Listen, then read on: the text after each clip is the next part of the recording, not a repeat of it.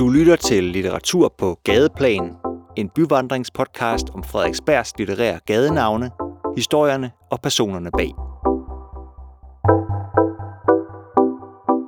I dette afsnit en samtale mellem litteraturformidler Heidi Dahl og bibliotekar Michael Bak.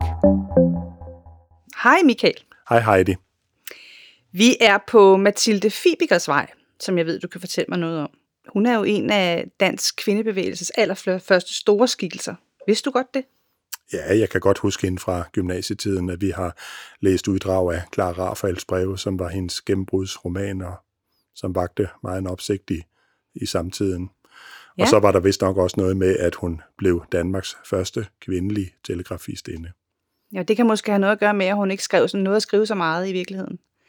Øh, Clara Rafael øh, skrev jo, eller den, den hed jo Clara Rafael, den her brevroman. Øhm, og at man kan sige, det er sådan den første sådan guvernante fortælling, øh, den danske guvernante fortælling.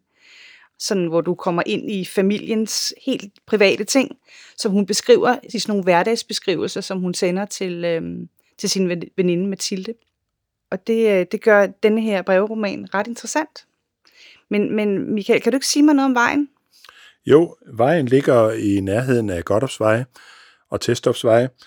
Øh, den øh, blev anlagt øh, lige omkring 1927 på et øh, tidligere gardneris område, og øh, at den blev opkaldt efter en kvindelig forfatter, det var nok meget moderne på det tidspunkt.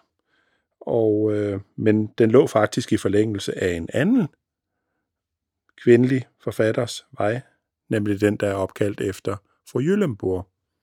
Så måske var politikernes tanke dengang, at man ville have et lille kvarter på Frederiksberg, opkaldt efter forskellige kvindelige forfattere, men øh, forløbig så blev det altså kun til fru Jyllenborg og Mathilde Fibiger. Ja, det kunne vi jo godt have tænkt os, at der var lidt flere af. Men øhm, jeg kunne godt tænke mig lige sådan at læse et lille bitte stykke øh, fra hendes roman, som siger lidt om både hendes skrivestil, men også at hun sådan er lidt en, hun har lidt en sådan kaj tone, og har sådan godt blik for både ironi og, øh, og, og kan sådan se, hvad der er, der foregår mellem mænd og kvinder og sådan noget. Hun siger sådan her på et tidspunkt. Er det med rette, at de halve mennesker er udelukket fra al åndelig beskæftigelse?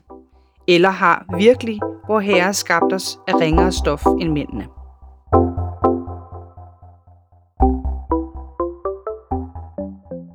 Denne podcast blev produceret af Biblioteket Frederiksberg.